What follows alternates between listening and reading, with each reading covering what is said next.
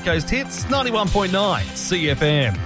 Hi, I'm Kim Bradish with COVID nineteen Facts First. The coronavirus death toll now stands at forty after a man in his eighties passed away in Western Australia, taking the state's death toll to four. Five fatalities have been reported today across the country. We're being warned this virus does not discriminate as four hundred forty-eight people remain in hospital across the country.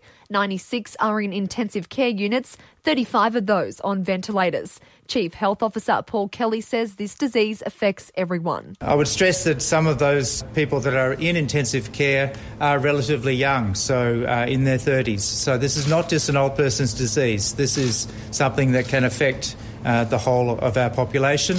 The one hundred thirty billion dollars JobKeeper payment will not be offered to casuals who've been in the job for less than a year. Labor is pushing for that change when it's debated in Parliament on Wednesday, but Attorney General Christian Porter says you need to draw a line somewhere. We think this is a fair and reasonable line, but also keep in mind that there is going to be an equivalence between a casual worker who would receive JobKeeper and someone who would have to go onto the JobSeeker payment, but also has the capacity to pick up work as well.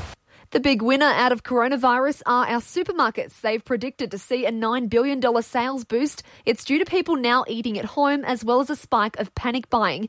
And Gary Jubelin, the former lead detective in the William Tyrrell case, has been found guilty of illegally recording four conversations with a person of interest. After New South Wales coach Brad Fittler's comments saying he'd be in favour of relaxing origin selection rules, Queensland coach Kevin Walters has clapped back.